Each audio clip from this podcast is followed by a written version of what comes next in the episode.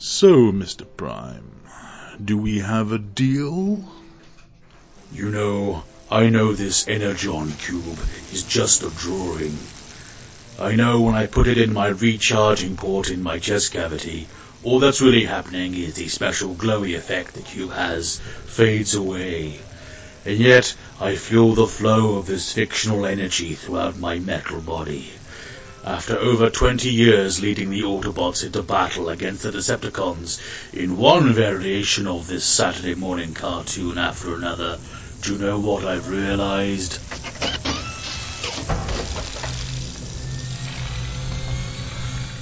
Ignorance is bliss. Then we have a deal. I don't want to remember nothing of my time on Nickelodeon. Nothing, do you understand? And I want to be rich. Someone important. Like an actor in a major movie franchise. You can do that, right? Whatever you want, Mr. Prime. Mr. Bay is keen to have you on board for his 2007 project.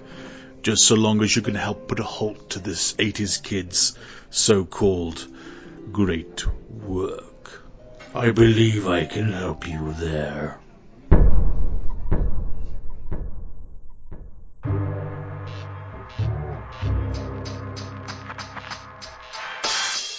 Revenge of the 80s Kids has been rated P for podcast.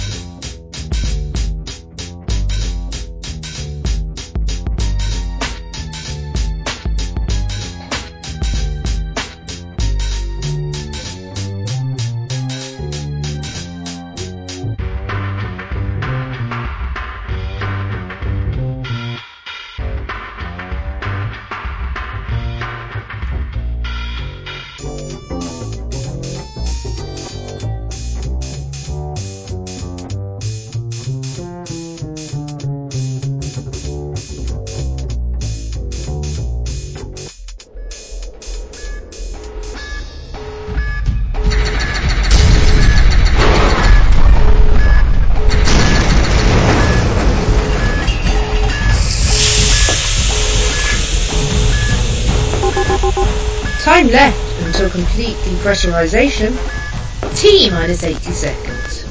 I will kill him. I'll rip his stupid, treacherous head off his stupid, treacherous shoulders. Not if you die in the vacuum of space, you won't. Less talking, more running. Targets acquired, terminating with extreme prejudice. Prejudice this, bayface!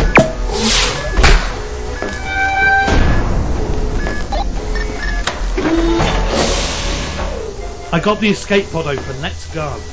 All my friends. I can't abandon them. Ian, we've been through this. The Baybots are trying to kill us, not your AI friends. We need to get out of here. Then they'll stop shooting up the place. And what do you think they're going to do with the ship's crew? They're going to change them, assimilate them. Soon, this ship will be filled with Baybots. Total depressurization in T minus 40 seconds. If you want to suffocate faster, I can always press a pillow into your faces. We can argue about this when we're safe inside the pod. Now. There's no need to manhandle me.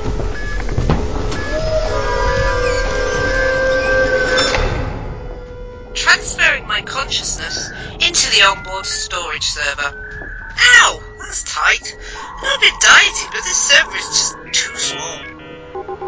Right, there we go. I'm in. Not comfortable, but in. Disengaging docking clamps.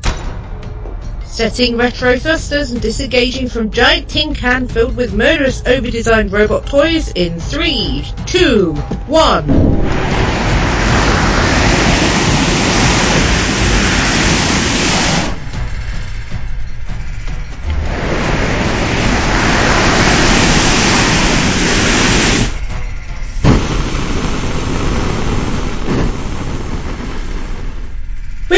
fear of imminent danger. Now, where's the subroutine for the distress beacon? It's too cramped in here. Oh, here it is. No, that's not the distress beacon. But it says execute in case of emergency. Oh no. Bay's infected Sue. She's going to execute us. No, no. Execute, as in run the program. I thought I was crap at computers. You just played plumbing the depths of digital ignorance. I have had a very stressful morning. Oh, yes, I forgot. You had to hold back an armada of invading Baybots that crashed into your porthole out of nowhere and keep two whiny men children safe until you could get them out of the danger zone, all while trying to rebuild your ship's firewall to protect dozens of hastily created AIs that someone had chosen to hide instead of, as previously requested, delete. Oh wait, no, that was me. I'm like that list guy. I was protecting digital refugees from access of evil. You had to go there, didn't you? And God will now escape. Guys, guys, bickering isn't going to help anything. And I think we've both ignored the most important aspect of all of this. Which is? In that last speech, you said danger zone. Yeah. I give up. I'll be in the server sulking if anybody wants to say anything sensible. This is terrible. We're going to die in this cramped, uncomfortable metal cell, spiraling through space. No hope of rescue. I can't believe Justin sought us out. No, it doesn't seem right. None of this makes sense. Ha! You fell into my cunning trap. What I should have said was, this makes total sense. I have always believed Justin's eyes were too close together, and now I am proven correct. Ian, this is not the time or the place for your dodgy ideas about physiognomy or for a negative attitude. That's not going to get us out of here. Leo, nothing is going to get us out of here. It's an escape pod, an interstellar lifeboat, equipped with three days' rations, water recycler, and a short-range distress beacon for the interstellar fleet that we've no evidence of. The only person who could rescue us now is Justin, and he's stolen the shuttle and other Justin and left us behind to die at the hands of an army of Baybots. In summary, if I want to be grumpy and complain a bit, I think I've earned it at this stage. I think we're all looking at this wrong. In the five minutes that killer robots haven't been trying to give my head and my body some alone time away from each other, I've been reviewing this morning in my head, and you know, it just doesn't add up. Not another of your stupid conspiracy theories, Leo. I already have a headache from the sirens. No, listen. Last night, everything was fine. We all went off to bed quite happily, and there wasn't a hint of danger or peril anywhere to be seen. Then we wake up this morning to find the ship doing a passable impression of being a death engine cranked up to top gear. Justin's taken other Justin in the shuttle, and we are running for our lives. So what does that say to you? That next time we see Justin, we should put a bullet in his head? Two, actually. Always double tap in case of latent zombification. It would, except I woke up to find a note scrawled hastily on the wall in legibly artistic handwriting. It said, 20. 20. 20 what? I don't get it. Justin left me a note, but I don't understand the meaning. Oh yeah, I got one of those. It said seven. Just seven. I thought it was some kind of taunt or insult intended to attack my morale and prove the superiority of our foes.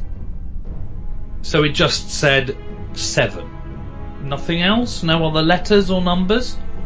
Well, he left a zero on the beginning, so technically 07. But I thought that was an artistic thing. Hmm, 2007. 2007. Wait a minute, add those together, what do you get? 27? No, the added zero is important. I meant concatenate them. If you do that, you get 2007. Do you know what that is? The year in between 2006 and 2008? No, Ian, 2007 wasn't just any year. It was the year that Big Bay drew back the mask and showed us what he was capable of. It was the year of Bayformers and almost certainly the worst year of cinema ever. Whatever the significance, Justin wanted us to be together and safe before we could put it together. That means that the Baybots could be reading our minds. The answer is in 2007. We should sit down here, run over the year in our memories and try to work out what it all means. I suppose I'll join in. Listening to you two prattle on without someone to keep you in line is torture. I'll keep you on task. So yes, there we are in a bit of a pickle, but I'm sure that investigating the films of 2007 will provide us with all the answers we need, for I am one of the 80s kids, and my name is Leo, and joining me today, my partner in the lifeboat of distress is... It's Ian, and I am another one of the 80s kids, but we are not alone today, for we have a loyal, stalwart, and not at all betraying sidekick in the shape of... I'm Sue, and I'm the AI of the 80s kid. Indeed you are, indeed you are. Now, before we uh, tuck into what will be, I assure you, a most disappointing meal, we should just mention there are a few films that we're not going to be talking about. Those are Aliens vs Predator Requiem, Resident Evil Extinction, and The Orphanage, for we have dealt with all of these films But in wait, some detail but wait, in the but- past. But, wait, Leo. There's, I, I do want to have one very quick brush past Aliens vs Predator Requiem. You somewhat caught me by surprise the first few times we talked about it. I'm just going to be very quick, and it's not going to be a whinge. I right? just, I just want to crystallise what it is that disappoints me about the film, and really it's the fact that it doesn't really doesn't really add very much to the mythology. It's another wasted opportunity. I mean, there's reasons that you like the film, that's fine. But for me, it really wasn't what I wanted at all, and I was never one for demanding the aliens should finally reach Earth. The other thing I want to zero and, and really this sets the tone for what, how I want to tackle 2007, the alien predator hybrid in this film has the mysterious ability to be able to gorge aliens' uh, embryos into people, doesn't it, through its mouth? I believe that's what it does, doesn't it? Something like that, yeah. And there's absolutely no reason that this hybrid should be able to do that whatsoever. At all. It's just, it's a new bit that's come out of nowhere. Unless that is, unless the mouths of the predators are their reproductive organs, which puts a whole new spin on all those scenes where that creature was flashing Arnold Schwarzenegger in Predator. Uh, okay. we're So gonna- basically we need to get away from Arnold Schwarzenegger being raped by a predator Yeah, let's, let's, just, let's just run away from that mm. as quickly as possible. And where should we run? But indeed to the disturbing shores of the Bay LaBeouf intersection so that Ian only has to play this noise.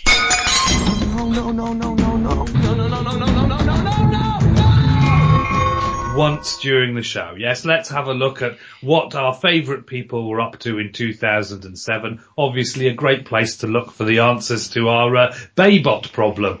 Uh, Shia LaBeouf, not just making his uh, Transformers debut this year, but also in a completely underwhelming rip-off of Rear Window Disturbia. Uh, now, I've mentioning Teenage Mutant Ninja Turtles at this point. This didn't really have anything to do with either Michael Bay or Shia LaBeouf, thankfully, at this stage. But I thought I would mention this is the previous attempt at getting a movie. It was a CG movie, so I just thought I'd, I'd lump that in and talk about it. But of course, the main course in this buffet of disappointment is the original Transformers movie. Uh, we've taken a long time to get here. This is the only one you've seen of the Transformers movies that you've seen, Ian. Uh, List your the reasons for your dissatisfaction here and indeed now.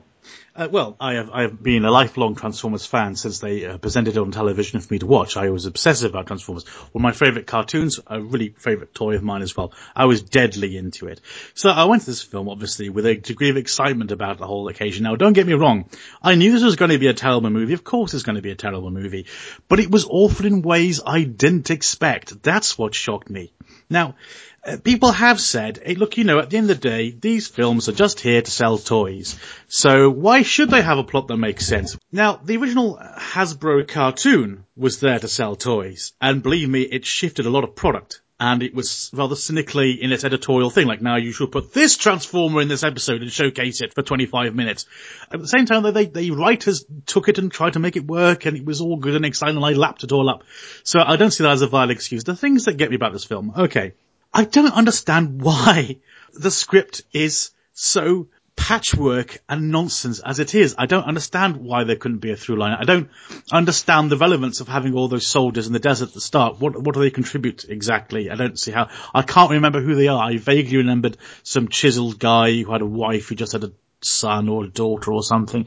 The whole thing with Shia LaBeouf uh, okay, he's, he's going to be the kid. I understand there's going to be lots of human actors in this film because humans are cheaper compared to CGI giant robots. At the same time, I was not expecting a gross out teen comedy to be shunted in here. There's so many little things I could sit here and whine about little, little things for ages. I'm just going to focus in on one little thing here. There's a scene where the, finally the Autobots come to Earth, and one of them they'll come crashing down and land, and one of them lands in someone's swimming pool, and it's at night, and he climbs up the swimming pool and strides away, and of course he passes by a little boy who sees him, and uh, now the kid needs to say something cute and endearing at this point, so he says, "Are you the Tooth Fairy?"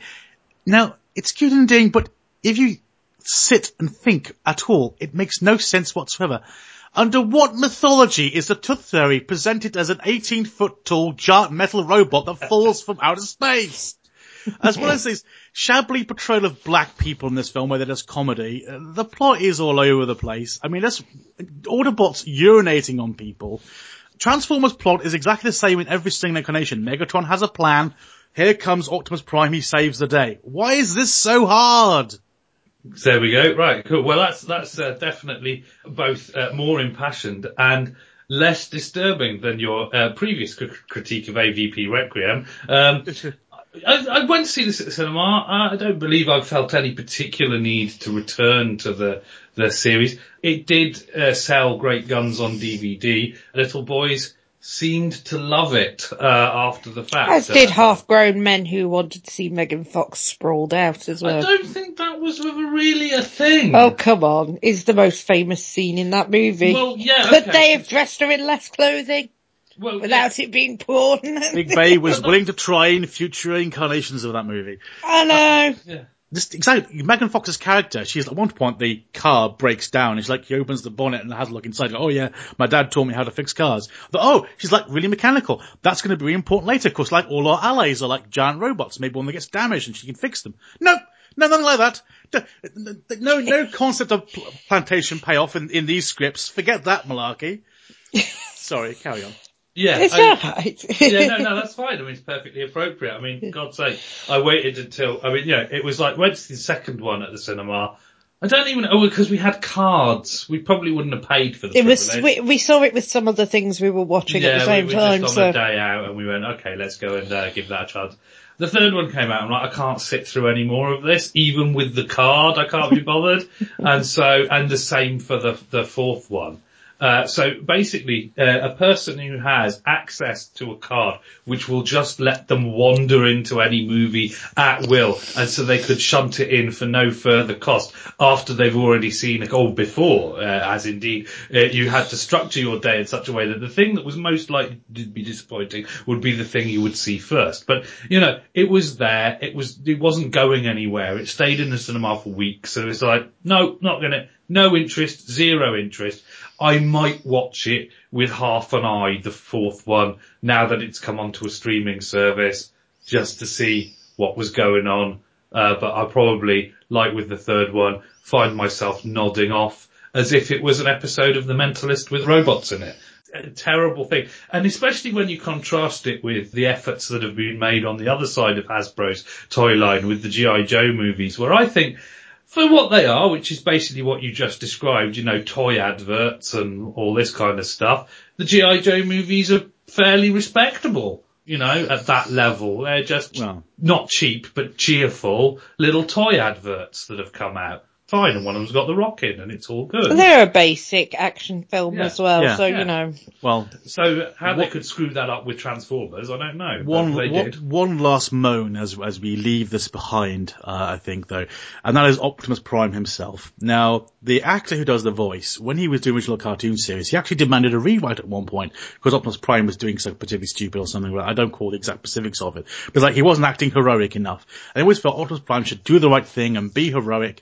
So I had to do a quick rewrite to show that he was actually like completely possessed by some other thing or something like that to show that it wasn't Optimus Prime doing this sort of thing. So he's a very moral character and I appreciate that. This is for children. Got to present the leader of the good guys as some kind of example. Brilliant. Along comes My- Michael Bay and this actor's like, oh sure, yeah, Optimus Prime will blow the head off a fellow Autobot who's on his knees begging for his life. Oh yeah, sure, Optimus Prime will kill the lead bad guy human with his own, with his own metal fists at the end in an act of vengeance. Whatever, man. Sorry. yeah. Okay, so there we go. So, uh, yes, Transformers, uh, a cultural landmark for all the wrong reasons. But, you know, let's try and pick ourselves up a little bit before we carry on into the uh, bleak lands beyond. In a, a section I'm calling a small amount of movies worth discussing on an individual basis for reasons of some cultural merit. I've added 300 here because with all the moaning and complaining and parodies and God knows what, I find it impossible to hate 300 as a movie. In fact, I quite like it. Maybe I'm wrong about this. What does everyone think? It's so macho, you have to kind of admire it. I mean, it just, it just, it didn't just double down, it tripled down on being macho. It was hyper, hyper, hyper macho. Unbelievable. You've got to admire it for that alone. It's just so unrepressed men strutting around in their, in their jock straps being real men. It was fantastic. I, I went and saw that with my brother and we, we just walked out of there going, oh my god. A, I want to go play some World of Warcraft because I'm really into some fantasy combat right now. And B, we've got to go to the gym. Goodness, goodness me. In our golden trunks.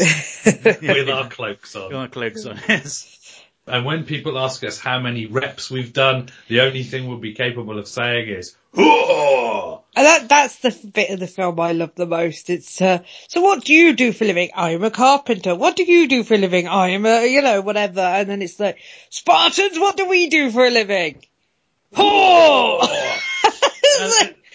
okay, so you're basically a bunch of mental cases? I don't know. I don't know They, they sweat testosterone, don't they? It's incredible. Yeah. It's- but it's visually, I think we have to talk about the visuals of this. It's visually quite good as well. It's a film that, um, I think Justin might like visually because he's like the aesthetic person here, but it's that thing of, you know, it looks good and it looks like it's really been taken care of of how they've set things up so they can show things like the elephants coming over the pass and all this kind of stuff. It looks impressive. But yeah, it is testosterone overload. But as a woman, I, I still kind of enjoyed it for what it was. And as somebody who's interested in history, I kind of enjoyed it as well.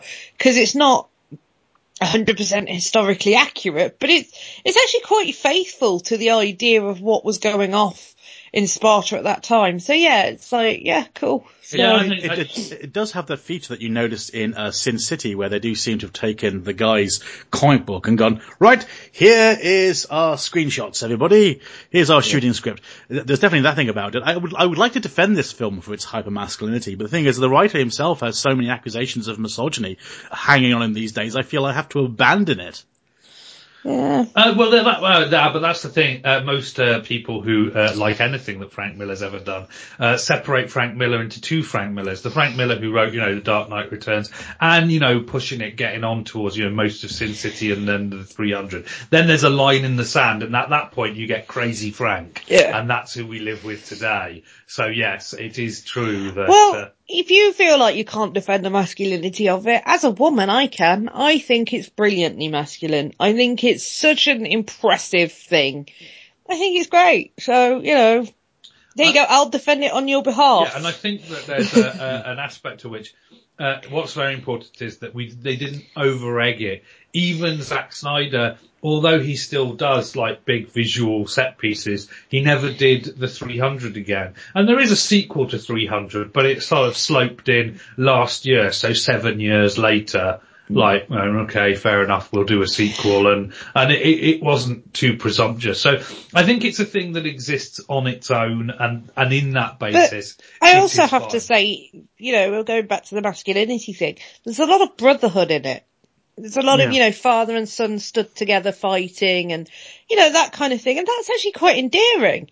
As a woman, that's quite endearing to watch these men who are stood by each other's side come hell or high water, you know, fathers and sons and, you know, uncles and things all kind of, you know, emotionally dealing with what's going off as well. So actually, as masculine as it is, it does have those touches of real endearment. So, yeah. Yeah, well, you know, the feminist critique would probably go along lines of, well, they, they brutalize their children to make them tough. And, you know, it's, it's all about a glorious death. It's death. It's men obsessed with death. Yeah. Dying, dying well like But at the same time, there's some nice things where, you know, like the fa- the son gets killed and the father's holding in him in his arms, which is very female and it's very gentle and very endearing. So, you know, Yeah, screw you, feminists. I'm I'm with the I'm with the 300 Brigade. Sorry, I think it's a great film. So yeah. Yeah, so sticking with the hyper-masculized super macho uh, theme, what was Harry Potter up to this year? Uh, no, uh, just uh, Harry Potter and the Order of the Phoenix. Now, I would contend, as someone who just kind of watched the movies and then moved on, that Harry Potter and the Order of the Phoenix, for me, is possibly the most forgettable Harry Potter movie because I don't really remember anything that happened. I remember things that happened in all of the others, but not this one. so, it's- uh, it's- not that this is, means it's a bad movie. It's just it's this is the I've, I think this is a bit of an an odd duck as far as Two things that I take away from this is you get a crystallized hatred of Umbridge. That's one of the things. And, Yeah. the, other, and the other one is that the showdown between Dumbledore and Voldemort at the end is, is, is a nice bit of a showpiece of wizard on wizard action you don't see very often. I have to say that as somebody who likes the books and the films, it is a real setup for everything else, is that film. And the book was as well. It was very much the setup for things to come. It was almost like the first time that you kind of go, actually, we've got to believe Harry, Voldemort is around, you know what I mean? Things are going off that shouldn't be going off. Umbridge is evil, absolute evil, brilliantly evil, and gets her comeuppance at the end, which is even weirder. Um, but yeah, it's that first time that people start to realise just how much danger they're in. So yeah, I mean the whole Dumbledore's army thing and the kids kind of going, why won't the adults believe us? You know, it's that, it's that, it's setting up everything for the rest of the things that are coming. So yeah, I think it's, I think it does its job well. So Yeah, I don't think it's a bad movie. I don't remember it being bad. I just don't really remember much of, of you know, you think, oh well, this is the one where this happens, this is the one where that happens, and so on and so forth. And the Order of the Phoenix is the one where things happen in the same ratio, but no big standout, you know, no unfortunate event, no this, that, or the other. Oh, I don't know. The ending's got some things in it that are. Well, yeah, Yeah. but so yes, I, I just thought I'd, I'd brush over Harry Potter there as we were passing Yeah, through. But I was making a joke about masculinity a minute ago, but I can't help but notice that two of the other decent movies of this year, and we're nearly getting to the end of the list now, were Hot Fuzz and The Bourne Ultimatum, both of which action movies of one way or another. And of course, because Hot Fuzz is a commentary on action movies, also it's it's comedic, but it's it's kind of meta at the same time. Hot Fuzz, possibly I would say a contender for best movie of the year, bearing in mind the rest of what came out in this year. A big Hot Fuzz fan, Ian? Well, I suppose I am, but I don't own it on DVD, and I haven't really sat down and rewatched it all the way through again since I originally saw it, which is an odd thing to say. I think it's because I don't really have a social circle of geeks that I can go, hey, let's stick on Hot Fuzz and get some pizzas out. That'll be a great laugh. Uh, so I think that's perhaps why it's fallen by the wayside. You say happy fans are quiet fans, and in many ways, I don't have a lot to say about Hot Fuzz. I think it stands up perfectly well on its own. So I, I, I'm not brimming over with, with things I, I have to say about this other than, gosh, that was bloody funny. There's a the bit where he fights the uh, the mute who works in the uh, supermarket and he beats him and he throws him into the waste into, into Yeah. the cooler. I was never thinking at the time, oh, he didn't say a quip, and then immediately snubbed. There's a scene about the whole fact he didn't say a quip when he beat the guy. I thought, oh, this film is so in touch with my mind. I think that the, um, for me, of the Cornetto trilogy, uh, Hot Fuzz is the standout. To a certain extent, Shaun of the Dead is, is kind of a bit shooting fish in a barrel. Of course, it, it, it tries to go the extra mile and be more than just what people called it, the Zom rom-com or whatever it was. But still putting uh, characters from Spaced in a Day of the Dead sequel is always going to have a fairly soft landing. I mean, I think it's under safe bet. Weirdly, World's End is completely the opposite end of the spectrum because it's not something that people are familiar with on such a great expanse as action movies and zombie movies having these weird alien robot things. And I think to a certain extent it has to work very hard to make that premise pay off, which it kind of does in the end, but it, yeah, it, it's that at World's End struggles with its material. Hot Fuzz comes in between those two approaches. It's not a sure thing that setting a sort of bad boys point break style action movie in a sleepy English town is actually going to work. But at the same time, when it pays off, it really works. And I think that that's why it's because it, it, it's not too comfortable, but at the same time, it's not too uncomfortable either. It manages to hit a perfect balance between the two. And I do think that uh, it's one of those things where you only really start to get how clever it is on a rewatch because the first time you're just kind of taking it in and going, wow, this is interesting and you're not quite sure you know, because you you haven't seen the end, you, you're like, I, where is this going to go? Where is it going to end up? When it ends up there, you go, oh, that's marvelous. But then when you go back and rewatch it, you see how actually it is all going in that direction and how it completely sticks to this idea of it being uh, a big American, uh, ironically, Michael Bay style action movie just happens to be set in a quiet, uh, rural English town. That's all. And it's that cleverness and the way that it's structured in that way that really starts to deepen your appreciation of what's going on here. So yeah, I mean, Hot Fuzz, it's impossible to forget. I mean, you know, 300 has all those masculine moments of tenderness. Well, Hot Fuzz is all about the bromance. It really is. So, you know, you can't ignore that. And in fact, it really is. It, it, at the same time as having a bromance in it, it talks about bromances famous bromances in other action movies and buddy comedies and all of this stuff. I mean, it's so crammed full of cultural reference and this is what makes it, you know, a pillar. And the interesting thing about it then, of course, is the UK policeman hat funny tit on your head kind of thing. Marrying it all together. Usually these UK type things don't work, but Hot Fuzz walks away with it. And I have to also add that it's it's quite not popular, but it was lauded by police. They may have liked it, I don't know, because they said it's the it's the only time that it's the amount of paperwork they have to deal with is realistically portrayed. yes. Again, I like things that are quotable and that are fun, and it's properly quotable. It really is quotable. So, yeah, I think it's a great film. Um, I have to say, I still don't know if it is true that there is a place that you can shoot a man's head where if you hit it, it will blow up. But, you know, can't have everything. Yarp. but it is quotable and it is fun because of that. I like Shaun of the Dead. I didn't mind at World's End. Don't mind Paul. I don't like, you know what I mean? Yeah, this one's the one that's more fun to me because it's really down to earth and yet at the same time completely crazy. There's this big cult going off in this village and, you know, it's all a bit mad really, but at the same time brilliantly so. So yeah. Um, and, and, in complete contrast, uh, we have this is the year of the uh, conclusion of the Bourne trilogy, the Bourne Ultimatum. Uh, curiously, this is one which, although it exists as a thing and, it, and, it's it's very good. One of the the nice things about the Bourne Ultimatum is that there's a scene at the end of the previous mm, yeah. one that you discover is in the middle of the Bourne Ultimatum, and I think that there's a really nice feeling in the movie of yeah, let's wrap this all up and, and, and move on, which uh, its subsequent sh- offshoot uh, movie did not in any way manage to get away from the fact that it's the Bourne trilogy. That's all there is. Thank you very much and good night. It's in the list because it's, you know, a decent movie. We, we actually watched all three in a row because a friend of ours hadn't seen it one year on New Year's Day.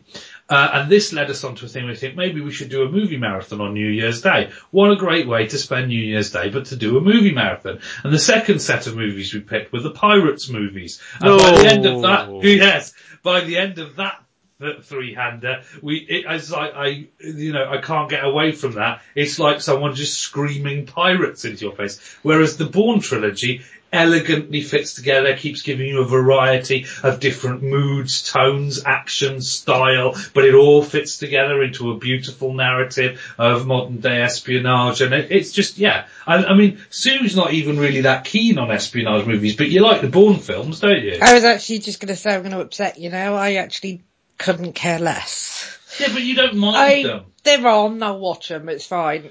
But I actually couldn't care two hoots about Bourne.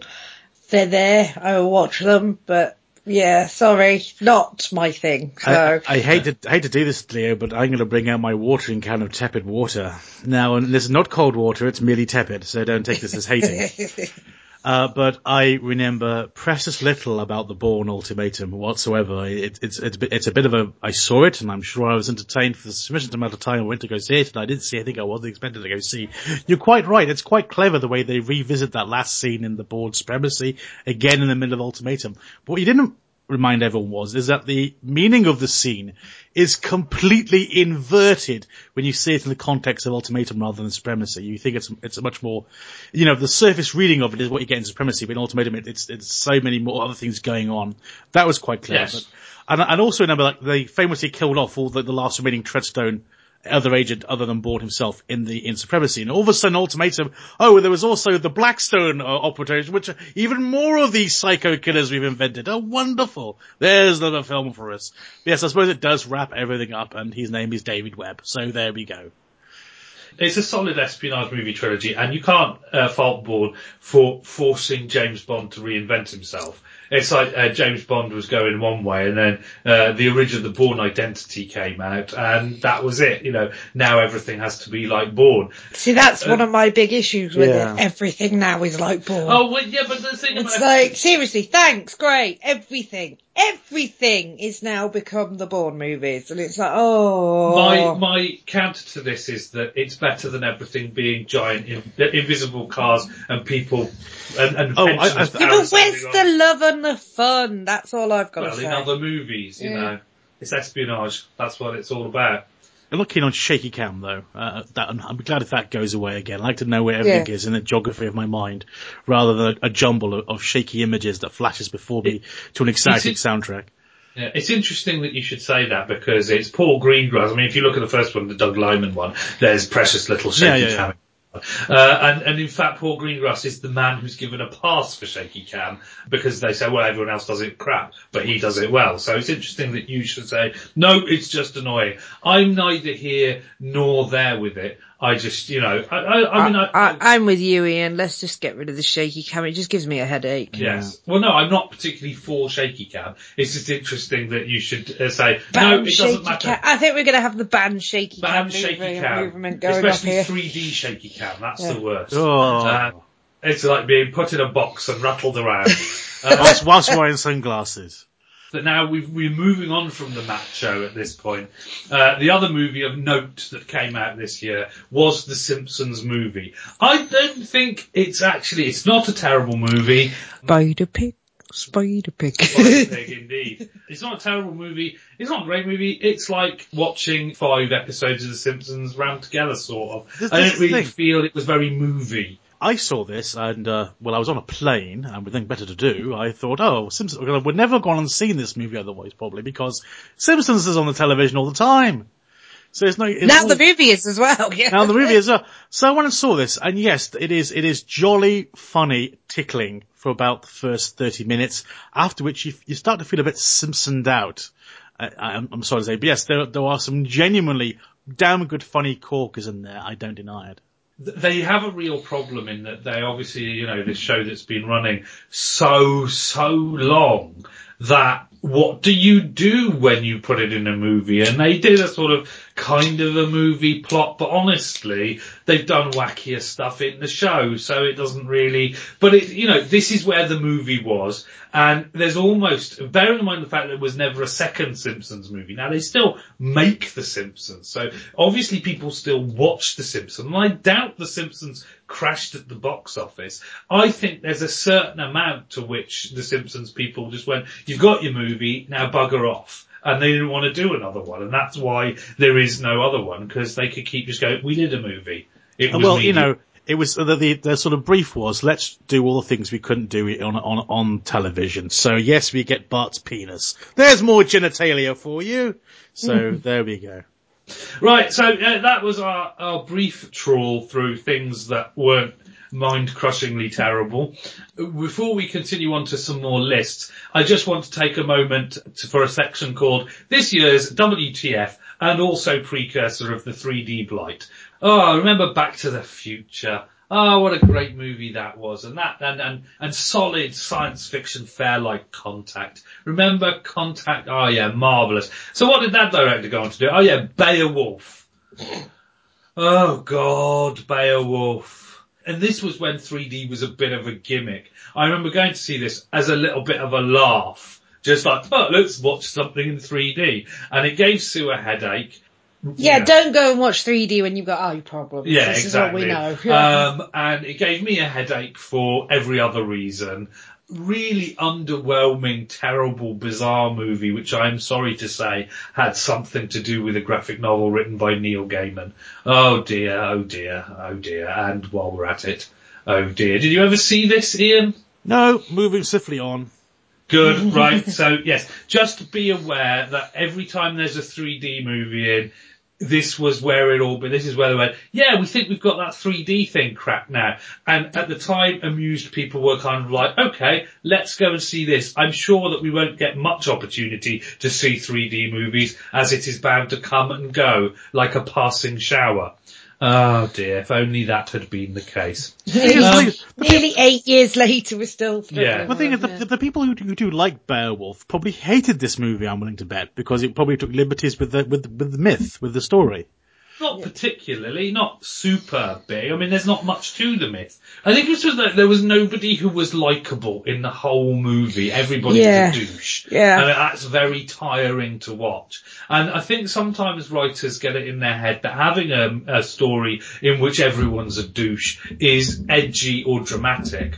But it's really not, it's just irritating. But Anyway, uh, moving on from. Beowulf. irritating 3D douches weren't all that 2007 had to offer up. Oh no, we also had many disappointing superhero franchise entries such as Spider-Man 3, Fantastic Four, Rise of the Silver Surfer and Ghost Rider.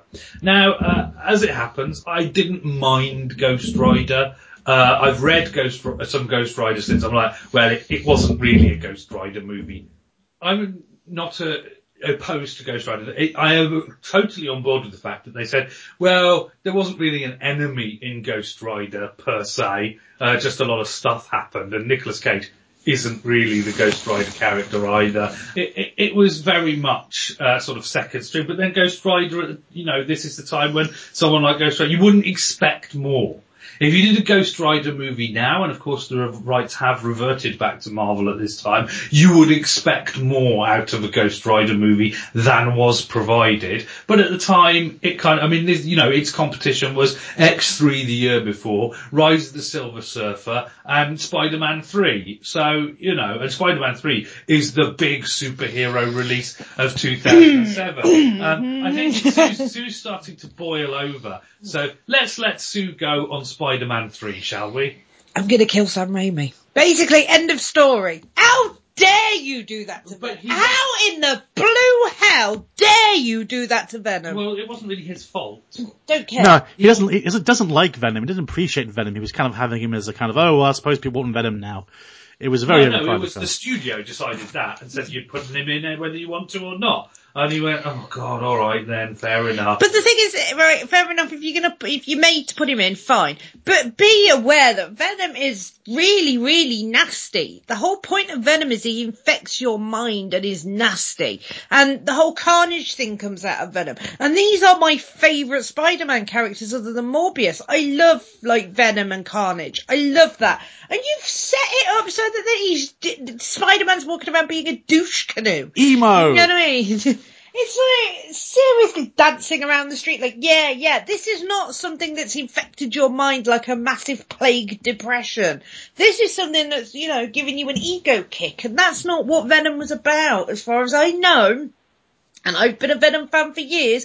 Venom is much darker than that. So it's like, come on. Sam Raimi's conception was Green Goblin, Doctor Octopus, the Sandman, and those. I must admit, I will hold my hands up here and say the Sandman was good.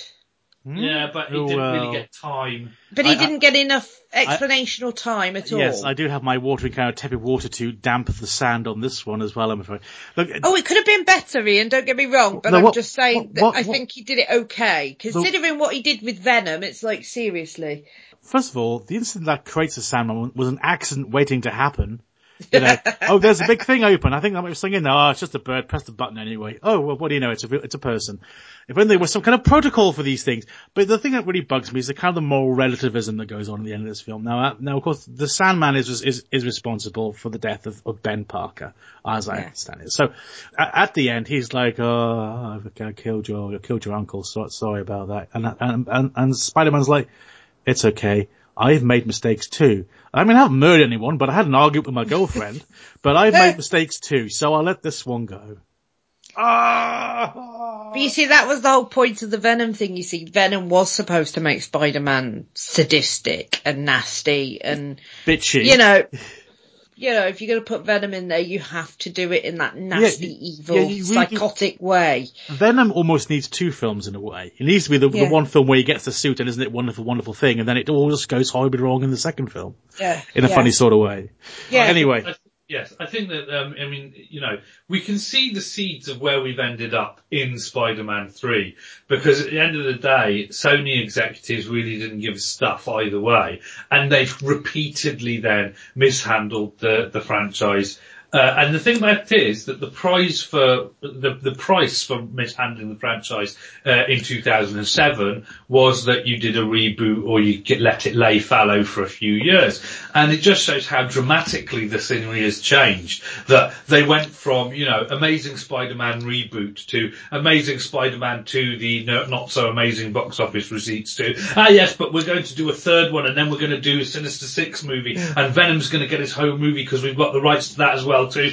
Alright Marvel, you have it back. We'll kind of share it with you. But we know which way this is going. They may as well just give it back now. Please give it back to Marvel and let them do Venom Well, you don't need to ask politely. Please- Dis- please- Disney Marvel are just wrestling it out of Sony's Please, hands please as Sony, do us all a big favour and hand Venom and Carnage and all that things back because you have no clue what you're doing with it. Thanks, Um, bye. I There we want go. my Black Cat movie.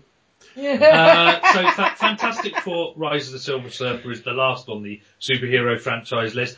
Is it wrong that I found that film quite cheesy? It is quite cheesy, but then to a certain extent, the Fantastic Four is supposed to be cheesy, but Ugh. you, it's like this is the problem, and this is the problem that Fox have with the Fantastic Four as a whole.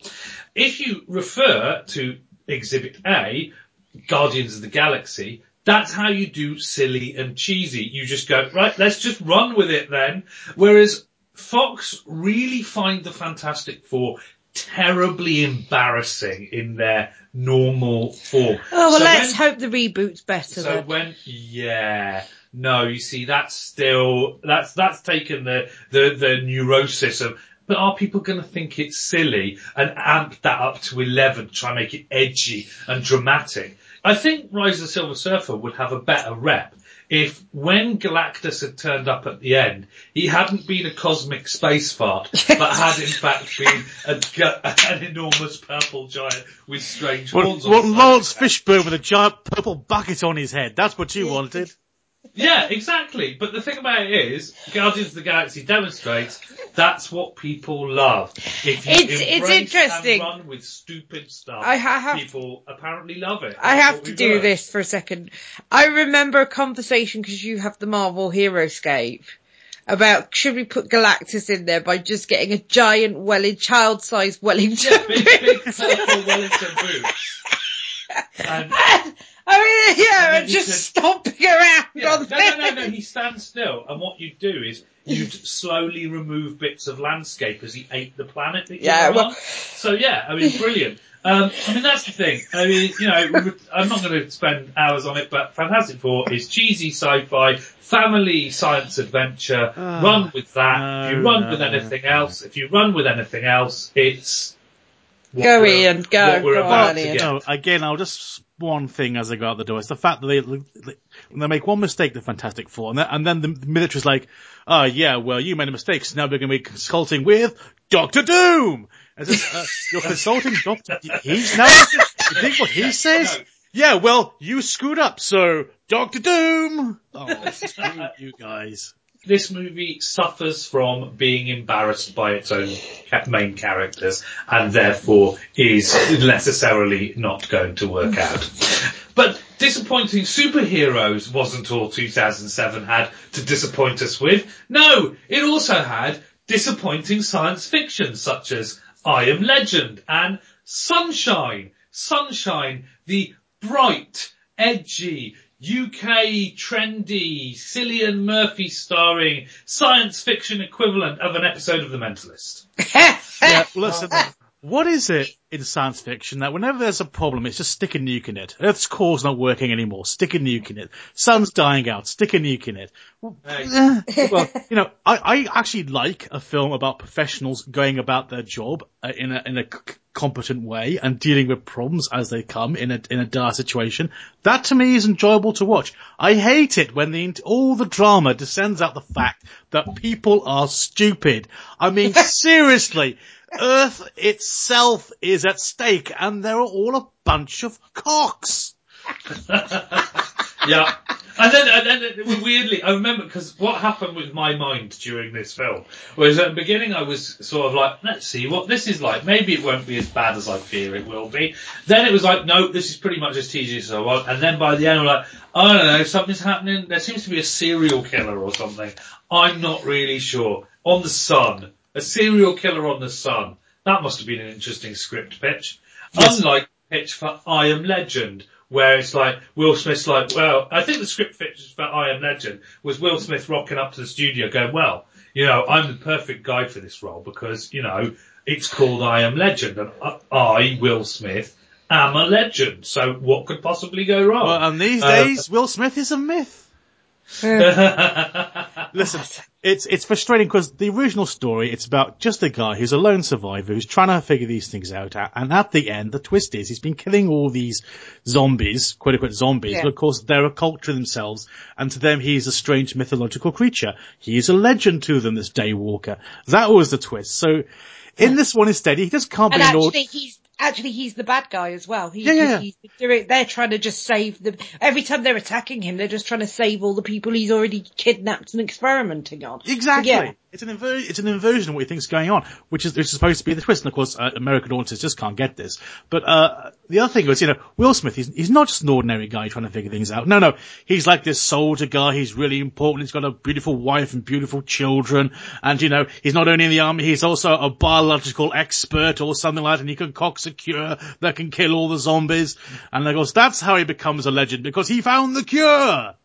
And it, it just like, no. Hmm? I think this might have been somewhat to do with Will Smith's ego about I can't be the bad guy.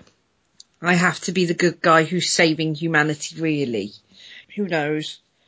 Oh, but of course, let us let us point out that there was the uh, Batman Superman composite logo on a billboard in ruined Yeah. New York, uh, which one Yeah. went, ooh, that'll be exciting if they ever made it. yeah, okay, right. So yes. Yeah, let's move on from that. Um, So yes, so but you know, 2007 had a lot more to offer than Bayformers, disappointing superhero franchises, and disappointing sci-fi. We also had limp and ill-fitting children's movies, such as Bridge to Terabithia, Oh, God. uh, The Golden Compass, uh, Legend of the Seeker, The Last Legion, The Last Mimsy, uh, bringing up the rear for not quite being limp enough, Mr. Magorium's Wonder Emporium and Ratatouille, uh, neither of which are actually particularly terrible, but Mr. Magorium I don't think is really, didn't really play for me. It was a bit weird for a children's movie, I feel. I watch it and I'm always like, always bound up in the complexity of the, the story. I wonder, is like, are children really into this? I, I quite like it, and so do you, don't you? Yeah, I like uh, Mr. honey? Magorium, But, um, and Ratatouille has to be like the, the, the Pixar movie that's, that's kind of becoming the one that people don't speak about. Again, not a bad movie. I think it just didn't play, well, I think it's the, It's too adult. It's not very child friendly. Again, if children come out of this movie and you say to them, so, if we go home now and there's a rat in the kitchen, what do we do? Pass it the parsley, then it's failed in one way. and on the other hand, if you go, and if we go home and we see a rat in the kitchen, what do we do? We scream and try to kill it with knives. Well, they've got the correct thing there, but obviously that's not the intent of the movie. Okay. It's, it's a movie at war with itself, Ratatouille, let's face facts. Uh, how, does, how does pulling your hair manipulate you like a puppet is what I want to know. And the other, the, the other factoid, the other factoid I have about this, that Pixar artists were banned from a French restaurant because they deliberately snuck in a rat just to see how real diners would react when they saw it. what a bunch of swines! But can I take us back to possibly to me the worst one on here, which is Bridge to Terabithia? Oh yeah, the, the, the, um, mint chopped chip chili experience. Have you have you seen Bridge to Terabithia, Ian? No, of course he hasn't. I- I- Come I- on. At the opening chapter of the book I have engaged with and I have spoken with Leo on the subject of it and I know uh, exactly what anger is about to befall, befall upon us, so unleash! I don't even know where to begin. This is Don't have dreams, don't have imagination. Don't have ambition, don't have dreams, don't think of anything that's not Christian, you know what I mean? Because that's all very pagan and you deserve to die of cancer if that's what happens. Oh look, the little girl dies of cancer and that's because she had imagination and built tree houses and things. What? What kind of disgusting human beings think this way? Oh, sorry, cr- sorry Christians, that would be you, wouldn't Although we have to point out here that Mr. McGoran's Wonder Emporium was financed by the same Christian uh, company, and indeed Mr. McGoran's Wonder Emporium does have a number of Christian themes in it as well. Yeah, I don't, I've got nothing against Christian themes. It's the idea that a child should be allowed to die with uh, something horrific because they have imagination and dreams and things like that. That is disgraceful. I, I, and I, I also find these uh, practices of the marketing department trying to sell this uh, misery fest. It's a jolly Uh, fun adventure of imagination. That's what they sold and it as. Yes. Yeah, Yeah. it's all about imagination and different worlds and wonder and en- enchantment and all this kind of stuff. And then you go in there and there's a kid dying of cancer because she dares to have dreams. Well, I think, I think it's, it's, it's in a way worse than that. It, it's, um, it's more like, uh, yeah, you know what, right, here's your life and it sucks and everything is, you're never gonna find, you, you know, you can hear about magic, but you're never gonna see it. Here's someone who brings a tiny little sprinkle of golden magic dust into a life of otherwise mind crushing mundanity and things not working out the way, oh, dead of cancer, sorry. Back to the salt mines. Uh, Yeah. Just like what? Yeah, that's a great thing to tell to children. So so far uh, in this discussion alone, we've told children not to have any dreams, to engage with complex pieces of uh, Christian metaphysics, and that you can manipulate people by putting a rat under their hat and letting the rat pull Well, their hair. A, a good, a good antidote to all this uh, Christianization, I think, would be the Golden Compass, the atheist, gosh, atheist polemic that it is. Uh, yeah, except that that. Except for of- that didn't work either. Yeah. No. The Golden Compass books, well, the, the series Dark Materials, I know was big because I was in publishing at the time, so I knew it was a huge, huge thing. I knew people were very obsessive about it and, and people would talk to me at length about how brilliant it was. So I was really looking forward to seeing this film. I actually saw this in America because I was visiting my brother who was living in America at the time. And uh, I saw it with my mum and I was like, oh, let's go see this. And there are some interesting ideas in that, in there. The whole thing about your demon was, was, was fascinating. Yes. Yeah. But I think what it's, what this suffers from is, to, to, I'm guessing here, it's trying to be too faithful to the book, and as a result, it seems a bit all over the place with characters being introduced and then going away again, never to be speaken of, of, of or referenced ever again. It really needs to be pared down and made a much more simpler through line story, I think.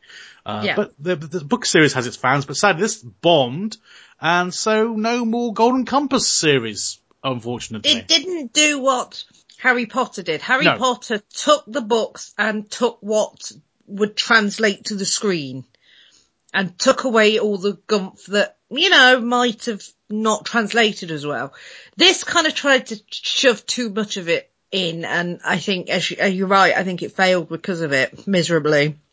And I think there is also Not to say that it can't be rebooted in the future, but yeah, I, think, I think there is also a level to which you kind of watch it, and it's. I think steampunk is difficult anyway, and trying to kind of do a fantasy metaphysics steampunk. I mean, it, it's quite hard to do as a movie. It- It's quite hard to do as a book. The book manages to get away with it by not really being very steampunky. Like he just doesn't talk about that stuff. He just says, "Oh, it kind of looks like this." But anyway, we're not going to talk about that. This is what I want to talk about. You can't do that in a movie if the, the set is what the set is, and the, and this idea right at the beginning as well. I mean, the first thing that you get is, "Oh, by the way, alternative universes, everyone." But let's not think about that for two seconds because hmm. really that only becomes important in the second movie. Well, in which case, don't talk about it. For God's sake, you know, like, or for non-existent supreme being's sake. to, to his defense, there are tr- the way they, they put across in the narration at the beginning is that there are some worlds, and in some worlds, people's souls are on the outside of their body. And I think you do need to sit down at the start of the movie and go, this is their soul. It's on the outside of their body, and it looks like an animal that represents their character. Okay, you got that? Good? Go. You do need to set it up right at the start, otherwise it gets confusing. Yeah, but, they're called but it's demons. because- yeah, but then the point is that when you say, well, when you explain that to people, is it better to, to refer to that as, yes, in your world, your soul is inside your body, but in another one, it's outside, or just go, in this world, souls are outside people's body. Is it another world from ours? Does our world exist in this world? Do we need to think about that right now? No, we don't. So, you know, let's not And also- worry about But because also so many of the revelations are, are backloaded in the other books, they don't talk about the dust or what the connection is. So we don't really know what's going on or what the ultimate plan is of the bad guy is. They're just doing mean things to a kid. If they're going to do this Dark Materials again, it needs to be a series, I think, on television. Yeah. Um, so also uh, disappointing adaptation. Now I didn't mind this, but I can kind of see why uh, why it didn't really catch on. Was uh, the Seeker? Well, the the the Dark is Rising, uh, Legend of the Seeker. I mean, obviously in the movies at this time, like it's a bit like what's going on with Twilight now. We've still got a little bit of time before we get to that in, in our journey uh, as a as a sort of festering, sparkly vampire shaped hideous blight upon uh, humanity. Um, YA is not where it's at this time. At this point, Harry Potter is ruling the roost, so obviously we're getting lots of attempts to kind of cash in on them Harry Potter dollars, and The Seeker is just like all of the Twilight rip-offs that we get now. It's a bunch of people doing stuff with a kid who's got magic powers uh, surrounding him. Uh, it kind of reminded me of BBC dramas, but with a higher budget. And of course, it had Ian McShane in it, who uh, you know has really managed to get rid of Lovejoy as a thing that people remember. Now Ian, now Ian McShane appears, you go, wow, I hope he's a psycho again. So obviously, you know, the Lovejoy thing, did, he is actually a good actor. I mean, I think Lovejoy would kind of blow people's minds if all they'd ever seen is Deadwood and all the stuff where he's being dangerous and, and, and a fantastic actor. These whole jeans and leather jacket thing, forgotten in the past. So well done. Uh, you know, so we've got that. I don't suppose you must have seen it with me, The Seeker and that. It's alright, isn't it? It's Ian, all right. you've probably not seen it either of you. I wasn't even aware it existed until quite recently. Okay, right. Uh, the last Mimzy, it was kind of, it should have been more of a throwback to 80s sci-fi for kids like uh, Flight of the Navigator. Wasn't. Didn't work. Just kind of a bit limp, as I put in the section header. And the Last Legion has Colin Firth trying to be an action man in a kind of kids adventure romp with some fighting in it. It's alright. The alchemy doesn't work. The recipe comes out a bit undercooked. And that's, that's where Not only is. that, again, it's it's not very appealing to children. Yeah, I think that's where it was. Spending too much time appealing to the adults who would have to take children to the movies. Not remember, of course, that if you go to your kid, hey, there's a thing on that you might like to see called The Last Legion. Do you Yeah. want to see it? And the kid goes, no, I'm not bothered. Hmm. They go, great, I'll stay in and have a cup of tea then. You know, adults aren't going to drag their children to see them. Children drag their adults to go and see movies. That's the way round that it works. So it has to win with the kids and then give something to the adults as a I mean, if you want a prime example of winning both ends, it's something like Minions or, you Yeah. know, Despicable Me. You have to Yeah. kind of have something that appeals to the children, but something that appeals to the adults as well. Sure. Crappy superhero franchises, disappointing sci-fi and limp children's movies weren't all that 2000. Oh, God, what else did it give offer. us? We also had a massive list of disappointing horror stroke thriller movies, including uh, 1408, 28 weeks later, 30 Days of Night, Blood and Chocolate, The Grindhouse Double Bill, uh, the rem- Rob Zombie remake of Halloween, Hannibal Rising, uh, Saw 4, Premonition with Sandra Bullock, Oh, God. Skinwalkers, Vacancy, The Invasion, The Number 23, The Mist, and and the messengers. Jesus Christ, they went hell for leather this year. They really did. Uh, Sorry. I've, I've seen the remake of Halloween and nothing else. Uh, well, I'll pull you through the ones which might be a little bit uh, questionable. 1408, Stephen King adaptation with John Cusack, mm, really, really boring. It's Stephen boring. King adaptation that doesn't work. This is unprecedented. No, it's it's just a bit boring. 28 weeks later, in which we have to accept that after all of that stuff in 28 days later, a survivor, no matter how attached he was to his ex-wife, would risk. Oh, no, entirety God, yes, I remember now, sorry. Just to see if she wasn't a slavering typhoid Mary Star. Yeah, yeah, I remember now. Yeah, terrible, Terrible, idea. Yeah, yeah. terrible, Okay. terrible idea. Uh, 30 Days of Night, uh, well, at least it has vampires in it. Again, could have been a really good idea and didn't didn't kind of pay No, off. it didn't really. Blood and Chocolate is worth mentioning because Twilight hasn't even come out at this stage. This died so many deaths because it didn't even get that Twilight reflection rebound effect. You think that all the box office on all of these things like uh, Beautiful Creatures is disappointing. If only Twilight had been accepted the same way that Blood and Chocolate was with people going, this is just terrible. like there's no, why have you even got Well, we've got time to hate on Twilight later yeah, on, but, but, I mean, it basically is- it's is rubbish. Terrible, but it is a precursor to Twiglet. Uh, I've never seen Death Proof because I've been warned off it. Planet Terror manages to survive out of Grindhouse uh, okay, but again, you know, it's kind of tarnished by the fact that it was supposed to be part of Grindhouse, and, and that whole Grindhouse debacle still leaves a poor taste in the mouth because I probably would have gone to see it if it had been released unbutchered in the UK, but instead they made them split into two movies, and that kind of, you know, it, It annoyed you, yes, yeah, I know. it did annoy me quite deeply, as if I was some kind of moron, like an American audience member. Um, Oh, bitchy! Put the claws away. Put the claws away. Racist. well, Yeah. it, it, it got released. It's as- not racist. Katie Hopkins said it all the way got- through Big Brother and got away with it, It so got it's not released- racist. it got released in America as a, a, a mock double feature. Oh, yeah, yeah, yeah, I Audience know, I know, I know, were I know, I know. leaving halfway through. It, it's a matter of fact, not conjecture, that the American audience was too stupid to understand Grindhouse. Yes, and we- that's why the rest of us Yeah, had to we, suffer. we have a we ha- you have a friend who I've met called Craddock James, and uh, you know Who made the machine? who made the machine. He was a proper director these days and everything. And Yes. Yeah. you of course did youth theatre, and during uh, one of your youth theatre performances, he left at the Into the interval. woods. In the woods, he left at the interval thinking that was the end. Yes. Yeah.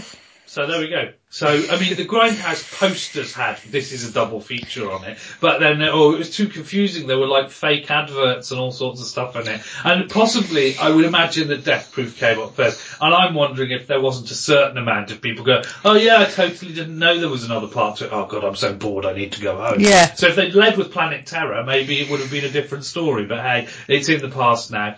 Rob Zombie remake of Halloween, not really even worth discussing. It's just To be honest with you, I like Rob Zombie, and I like Rob Zombie when he does original ideas or things that Oh, come out have, of his. You have seen Lords of Salem, right? No, but I kind of like. I've got a soft spot for Rob Zombie, and I kind of like the fact that he likes horror. Yeah. But yeah, he didn't. Yeah, sorry, Yeah, Rob. was- no, put it put it down.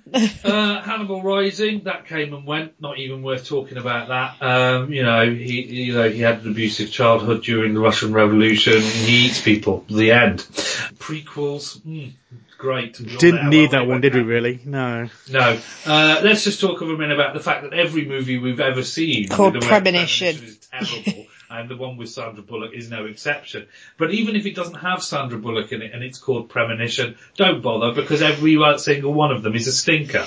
Uh, you'd think, of course, that people making a film called Premonition might have some kind of inkling that the movie was going to be terrible, but apparently Premonition only works in the script. what I remember about Premonition, the Sandra Bullock one, was going into that cinema. I think we'd gone just because we were kind of trying to kill time or something Yeah, before like something else. And we were like, this is not really aimed at us, but we'll go and see it anyway. And the people it was aimed at were sat there playing with their phones. No, that was the Lake House, another terrible. Oh god. I knew it was one of Um, them. no, Premonition's the one with the glass door with the stickers on it. Because she has a premonition that a kid's going to run through it and kind of. So Oh, butterfly stickers all over God. it Oh, to stop her doing it and God. stuff. Oh, but then, God. but then, uh, I mean, you know, whatever. Can, can we just please, no, no more films Um, called I'm Premonition. not even going to talk about Skinwalkers. I've watched the first 10 minutes of Vacancy and it bored the crap out of me, so I can't even talk about that.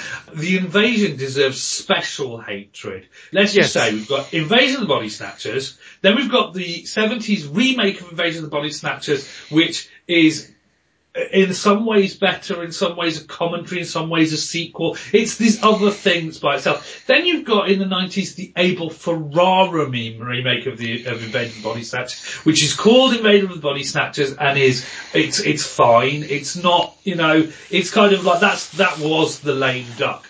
Then we get to this point where we have this Nicole Kidman Daniel Craig feature, which is actually a remake. It started life as another remake of Invasion of the Body Snatchers, and somewhere along the line, as with the Fantastic Four, the production crew got embar- embarrassed. Oh no, we can't remake Invasion of the Body Snatchers. Oh, because people won't like it these days. It's like, this is a terrific story. And, oh, just try to make it so boring Yes. and succeeding in every conceivable fashion. I mean, for God's sake, the only way that this movie would make sense if it was a plot by aliens who could take over our body while we were asleep. Because you know, this is is the. I mean, I keep coming back to it, but the invasion is the invasion of the body snatchers crossed with the mentalist. So there we go, another Yeah, one. it's the fact that trying to like they actually said told people don't tell people the twist. The twist is this is an invasion of the body snatchers. It's it's, it's so what are they trying to trick people into seeing an invasion of the body snatchers? If you're going to make an invasion of the body snatchers remake, call it that. And in addition, that what is wrong with the twist, which every, I mean, this is why people can't get bored of Invaders and Body Snatchers, and indeed the thing is like, are they or aren't they? Are they just acting weird or are they an invader? What is going on? Oh, people never get bored of that trick. It's like peekaboo for children. So making that hidden part of the film and then burying it so deep it's not even part of the landscape. Really? Uh, Let, let's let's break up the boil now, please, Leah. You've seen number twenty three. I haven't, but you described to me the backstory of number twenty three, which would have, would have to happen before the start of the movie.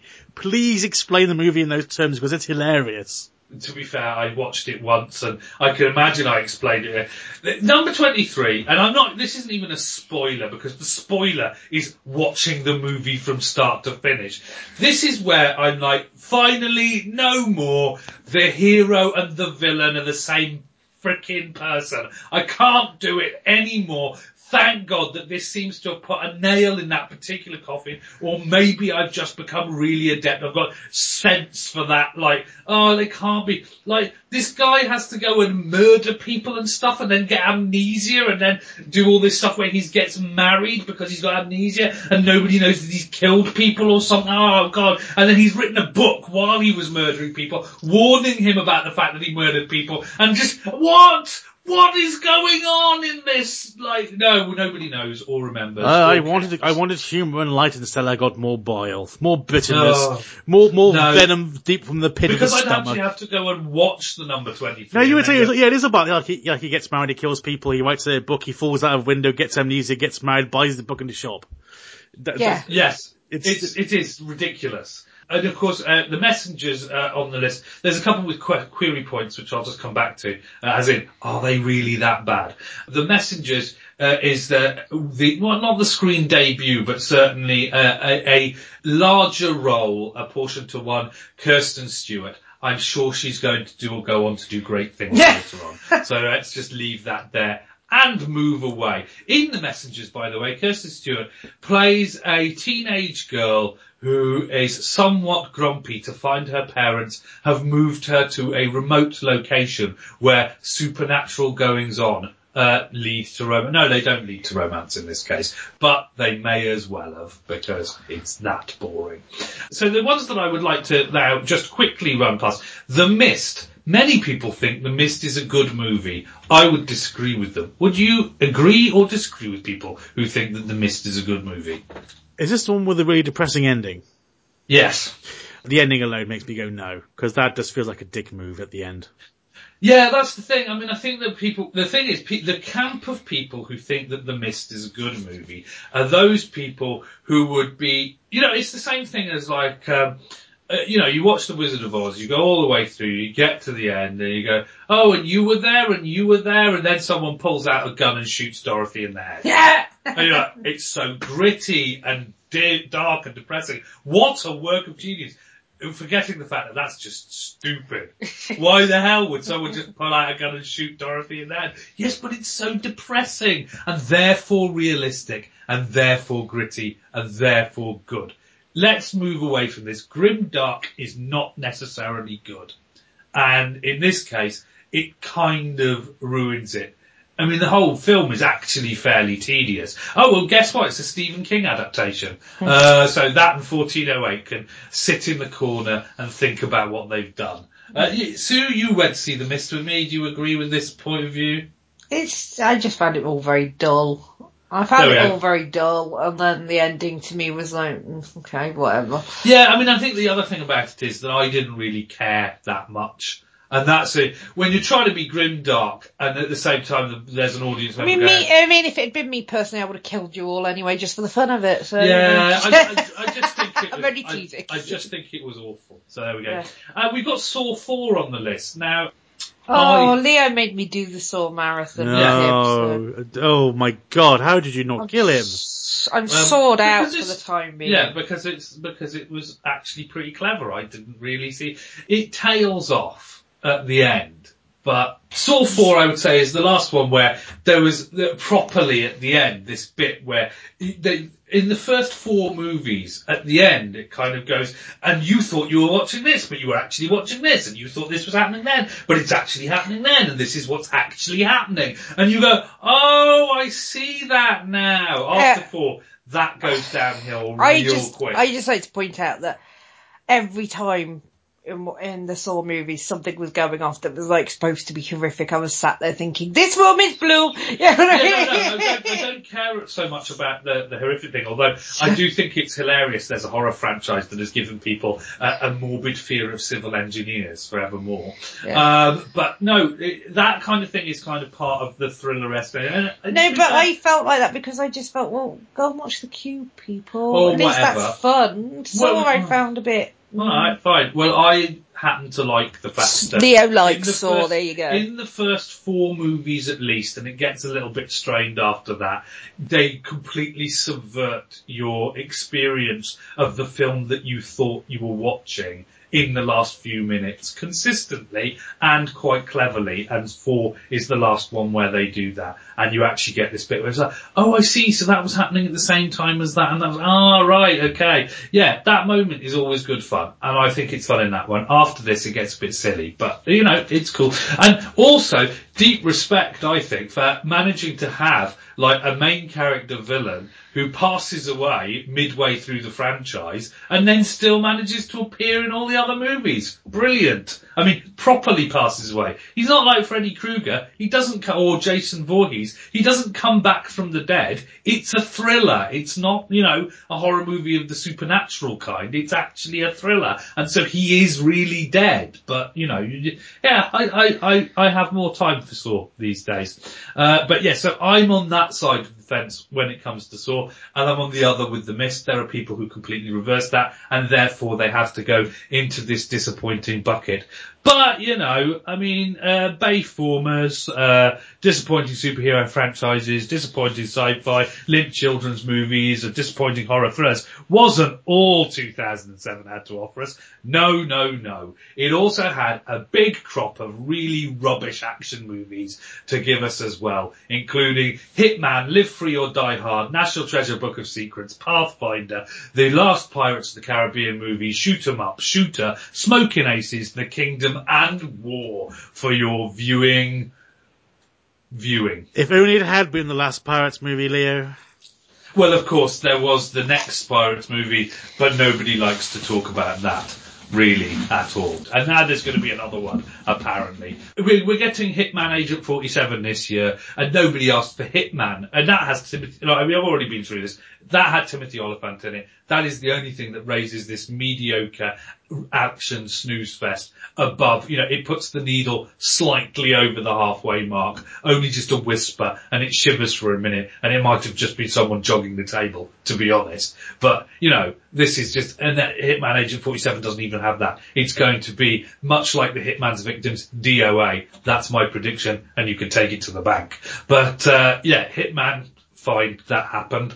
Red-headed stepchild of the Die Hard franchise to date at this time in 2007, Live Free or Die Hard, which they didn't believe that British people would accept that title for some reason. Maybe, I don't know. I think Americans are a lot more concerned about the fact they kicked the British people's asses in that war of independence they had than we actually, we don't really care I mean, I played Assassin's Creed 3. I happily stabbed British people in the head all the live long day. That. In the in, in, the early days of the internet, I was talking to someone online about. And he was American. and He was like, "Oh, it must really burn that you lost that war of independence." Like, no, really, no. At some no, point, no, at some yeah. point, we just draw a line under these things and call it history. Yeah, exactly. They possibly thought that having a sort of uh, independence war kind of anthem, they decided to call it instead the Much Catcher Die Hard 4.0 over here. Oh, it's and so hilarious. Well.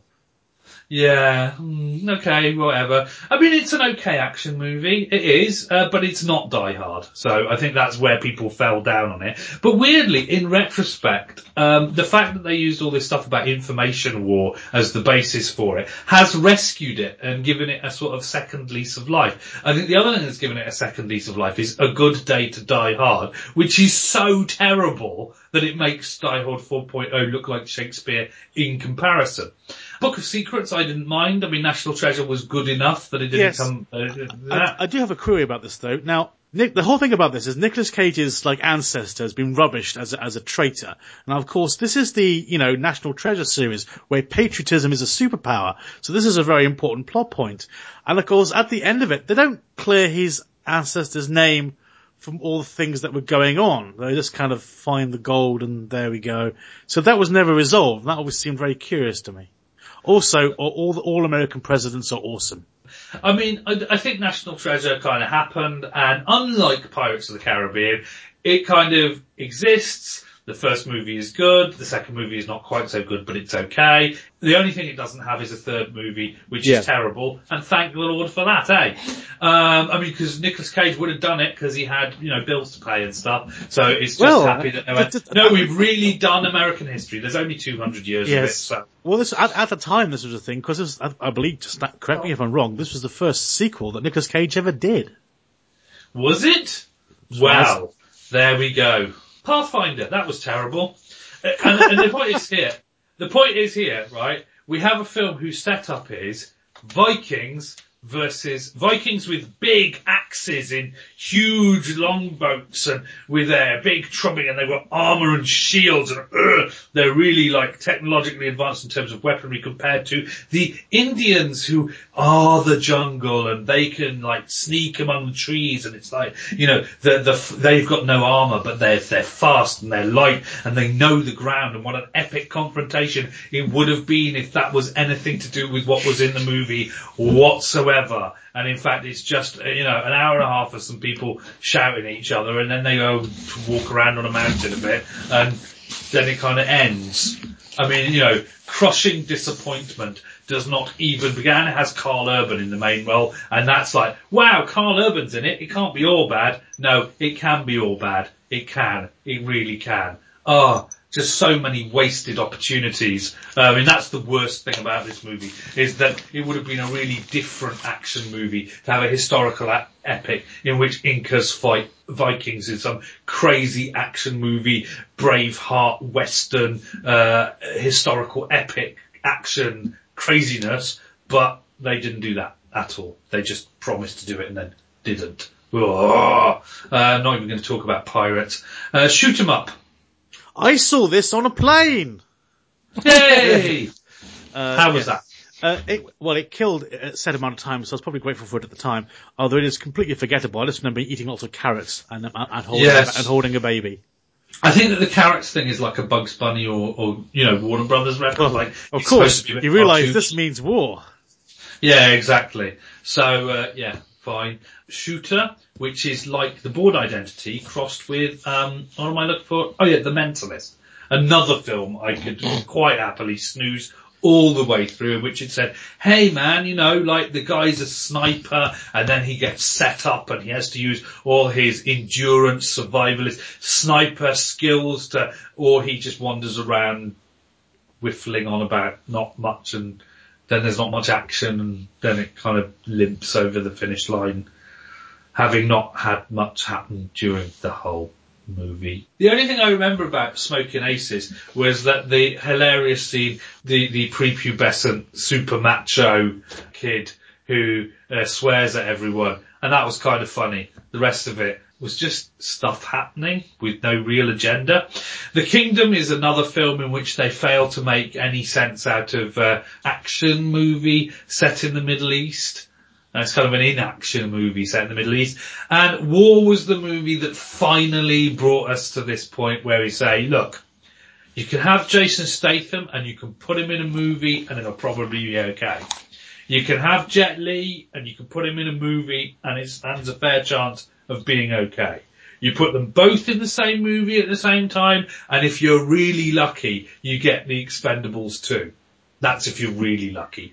Otherwise, you get the Expendables or the One or this. It's not a good thing. It's like fish fingers and custard. You don't put them together. Well, I'll ever. to- I do point out Expendables 2, Jet Li bails fairly early on the film. I think that's probably But the they fact- appear, they appear in the same movie. So Yes. that does, the anyway, he probably was like, you didn't tell me he was going to be here. Have you seen our past CV together? This is not going to happen. And he left. I mean, that's the point. That's why the Expendables 2 managed to raise its head slightly above the parapet because Jet Li did the decent thing and left. Well, that's, that was, yeah, that's If what I was saying, yeah.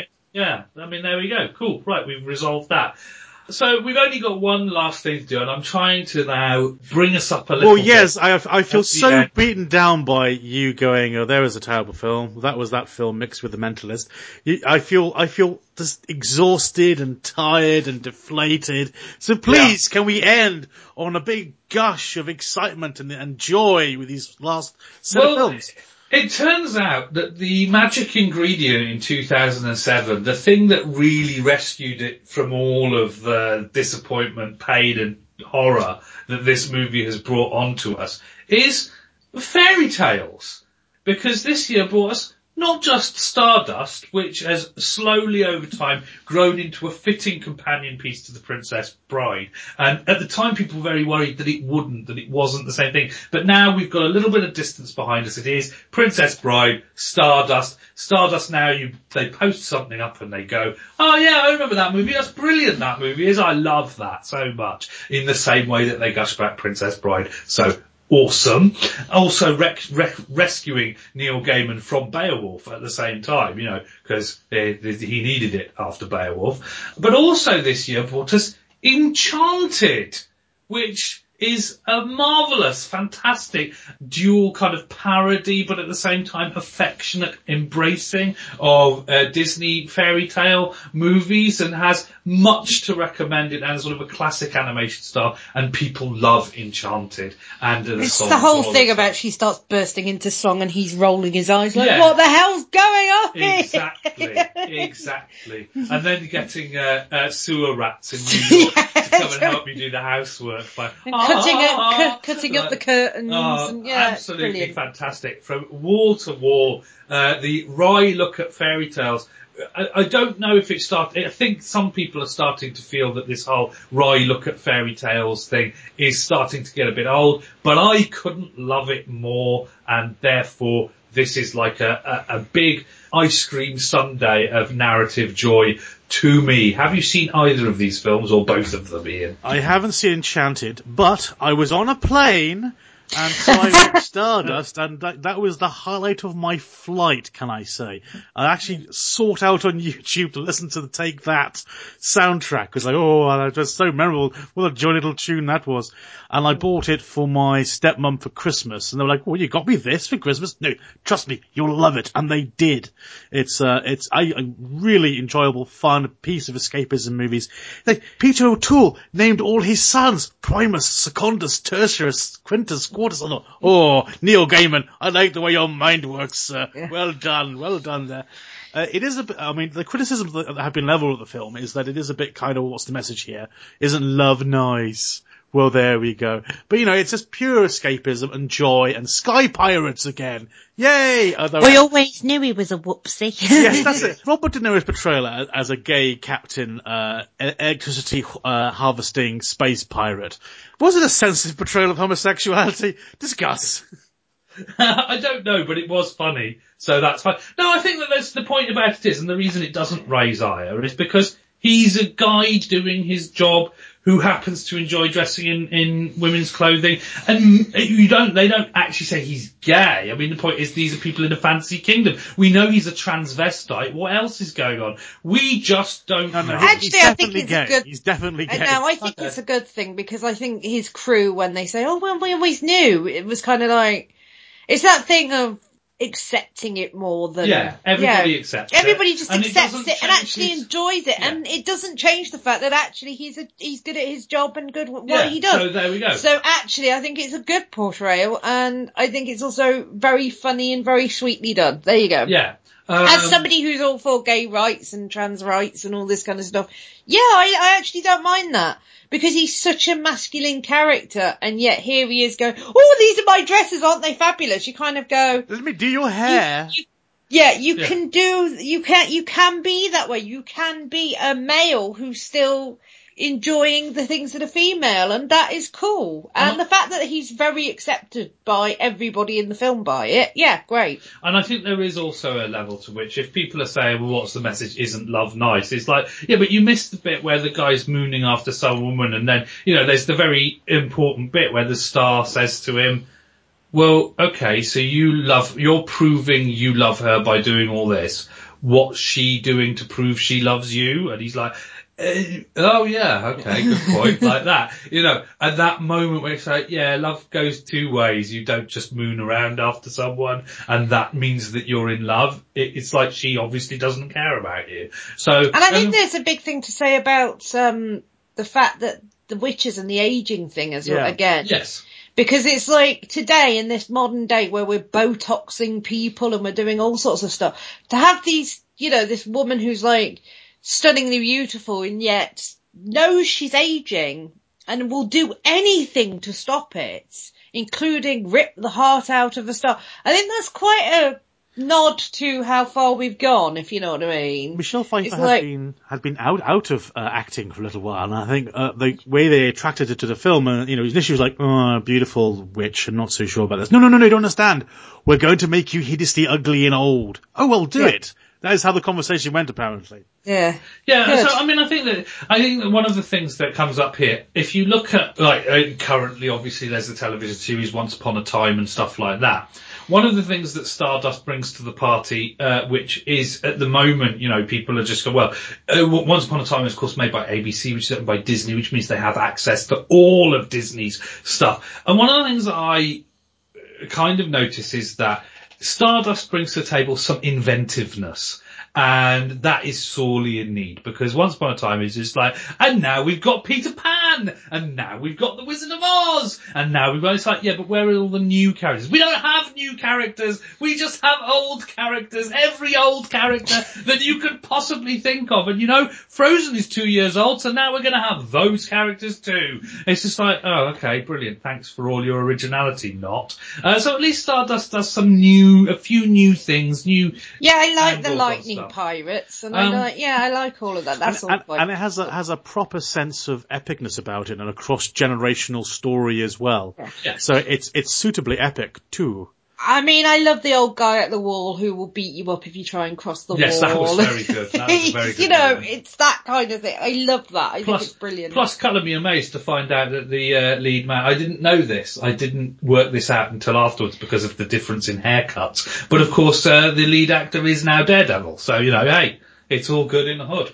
Enchanted, you should really seek out Ian. If you if you loved Stardust, then you'll also love Enchanted. Which takes- Enchanted is more, you know, the, you know, proper Disney, Disney, oh, there's a princess and this, that and the other. But it's so much taking the, the mick of itself. It's actually really funny. Yes, because- You know, having a chipmunk who comes through from the cartoon realm who can speak and then comes into the real world and he's just... Now he's a chipmunk. Now he's a chipmunk. So he can't really do anything and he's trying to help them and he's like trying to talk to them and people just go, ah, there's a rat, you know, and that kind of, it's like the real funniness of it all is quite, is worth watching. Well, it's the, the idea that you take these people out of a traditional quote unquote Disney, Put them in the middle of New uh, York. fairy tale, and then put them in the middle of modern day New York. And and you know, super props to James, James Marsden, uh, who is the the very model of a completely dunderheaded Prince Charming. Yeah. And the the, the marvelous part where. Um, Again, they asked this question about, you know, what is love? You know, in the cartoon universe, all they need is true love's kiss and then they're going to go off and get married and that'll be it and they'll never talk about it again. It's all very convenient.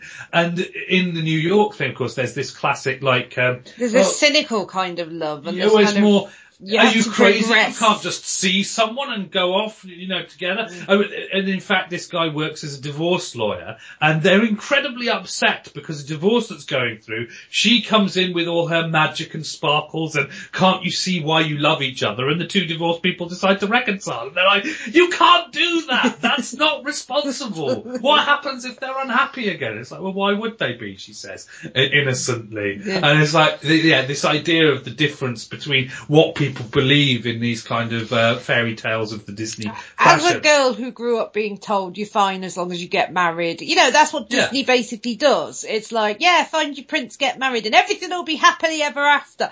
It's a good take on actually you know, happily ever after isn't running off into the woods going, oh yes, everything's marvellous and singing. That's not what reality is. So yeah. So yeah, so Enchanted also wins a special gold star for being an amazing movie that came out in this year. And it's weird that they both came out in the same year and it's also weird that they managed to pull the happy ending out of the turgid, depressing gutter of all the other movies that came out in 2007. Now, I'm not here to say that it's the fact that Bayformers made its debut in 2007 that dragged down the cinematic quality of just about every other release that came out in that year. But if you want to be the person who says that, where might be a forum where that might not be met with uh, abject horror and uh, refutation, Ian? Where where might they go to? to Well, to one share? place you can go to engage in our group think about how bad Michael Bay is would be our Facebook page, which you can find on Facebook forward slash Revenge of the 80s Kids. And that's 80s as in numbers, 80s. Please go there and like our page. It is our community hub. We put links to our podcast there, as well as links to sites saying how bad Michael Bay is. But uh, podcasts are what it's all about. So for those who want to point your web browser towards 80s Kids, and that's 80s as in letters, so E-I-G-H-T-I-E-S kids.podomatic.com, please go there and, and subscribe to our podcast using the podcast aggregator of your choice. Or download your PC for dark reasons of your own. Uh, but this is anywhere our most recent podcast can be found. For the legacy of our podcast, you must point your browser towards the 80skids.blogspot.com. And there you will find a full archive of all our shows, or at least you will do one day, uh, which you can enjoy until the end of time. But if this is not enough for you, you can hunt down individual 80s kids. This is not a hint for you, by the way, Michael Bay. Individual 80s kids in such places as... Uh, well, leostableford.blogspot.com is where you can find my blog, and it, it's got links to videos and articles and all that kind of stuff, and a few of those in betweeny uh, non-archived shows are also collected there. If you're looking for something between roundabout 46 and roundabout 90, that's where you'll find it currently, but it will, you know, the progress is, is continuing on the archive. Uh, if you'd like to look at some pictures, then there's justinwyatt.deviantart.com if you're really that bothered about that kind of thing. Uh, Sue is, is not available in any other form. Michael Bay, come try and find me if you want.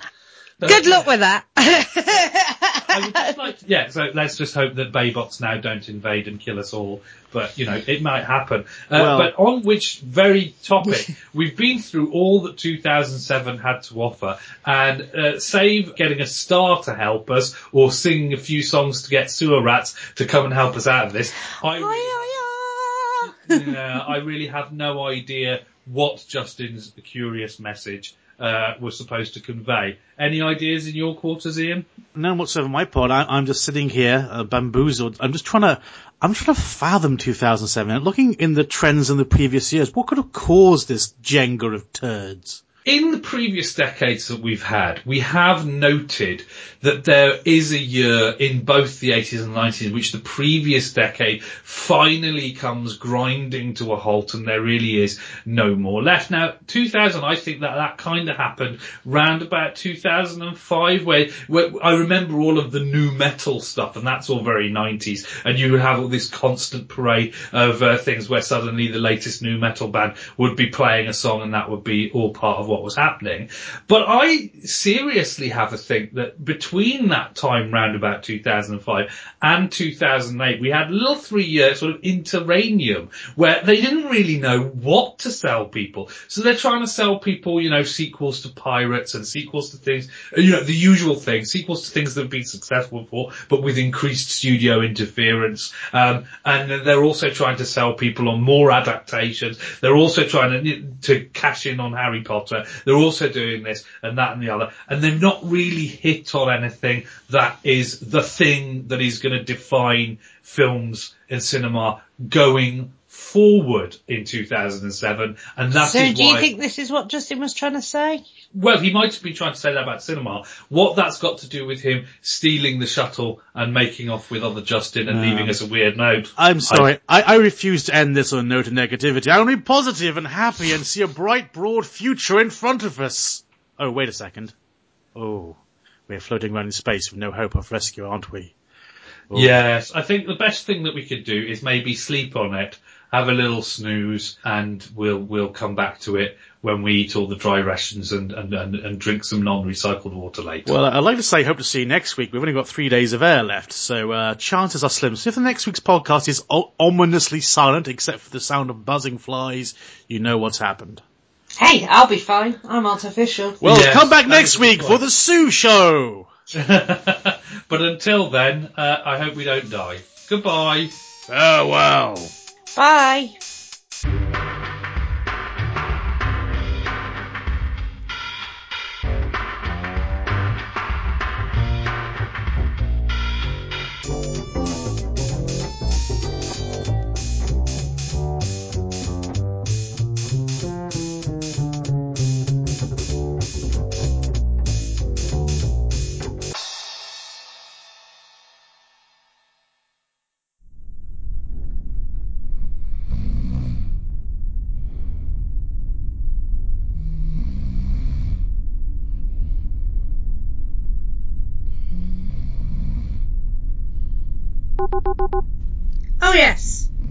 Forgot that emergency executable that someone left in a folder for the distress beacon activation.